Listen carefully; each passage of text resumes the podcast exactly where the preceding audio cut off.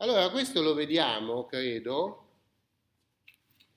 eh, possiamo cercare di vederlo, in uno degli istituti che, eh, sui quali Cortese ha, ai quali Cortese ha dedicato meno spazio. Allora, dov'è che noi vediamo eh, trattazione di istituti giuridici, cioè dell'assetto del diritto nel Medioevo nel libro di Cortese? Eh, lo vediamo quando lui descrive i Longobardi, perché con la scusa di dire che c'è nell'editto di Rotari, ci parla di alcuni istituti longobardi, che sono eh, questioni di processi, di cui abbiamo parlato ieri, composizioni pecuniarie dei reati, poi eh, adesso lui parla parecchio di famiglia, matrimonio e condizione della donna, in particolare parla di un istituto longobardo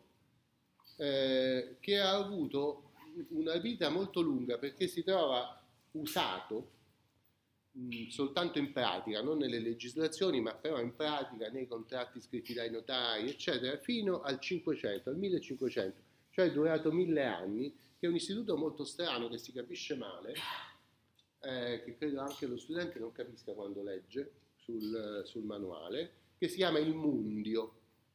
Adesso cercherò poi eh, di darvi qualche, eh, qualche, idea su questo, ma non tanto per la famiglia. Poi appunto parla di altri eh, rapporti familiari e poi di contratti, Laune, Gildvadia, eccetera. Io credo che in questo dettaglio si rischia di perdere il eh, quadro d'insieme. Questo dettaglio è anche dovuto al fatto che altri punti nei quali si parla di istituti giuridici si trovano molto più avanti. C'è il, tutto il capitolo sul feudo e poi c'è un capitolo, eh, quello sul diritto bizantino del mezzogiorno, che è ancora peggio, e poi c'è un capitolo sugli aspetti della prassi che sono ancora una volta istituti giuridici. No? Tutta questa roba lui la mette perché è molto difficile, scrivendo un manuale di storia del diritto, bilanciare tra storia e diritto, cioè raccontare i grandi quadri istituzionali in cui succedono le cose e poi dire come funzionano determinati istituti, istituto per istituto, no?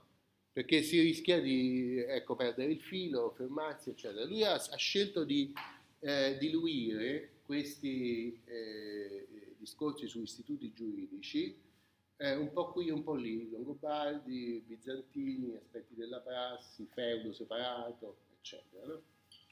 Adesso vediamo se riusciamo a trovare un modo di tenerlo più insieme per tenere queste cose tutte insieme e dare dei grandi quadri di principi nei quali poi uno può, grazie ai quali uno può capire anche i dettagli, no? Ci proviamo, eh? non è che sia facile.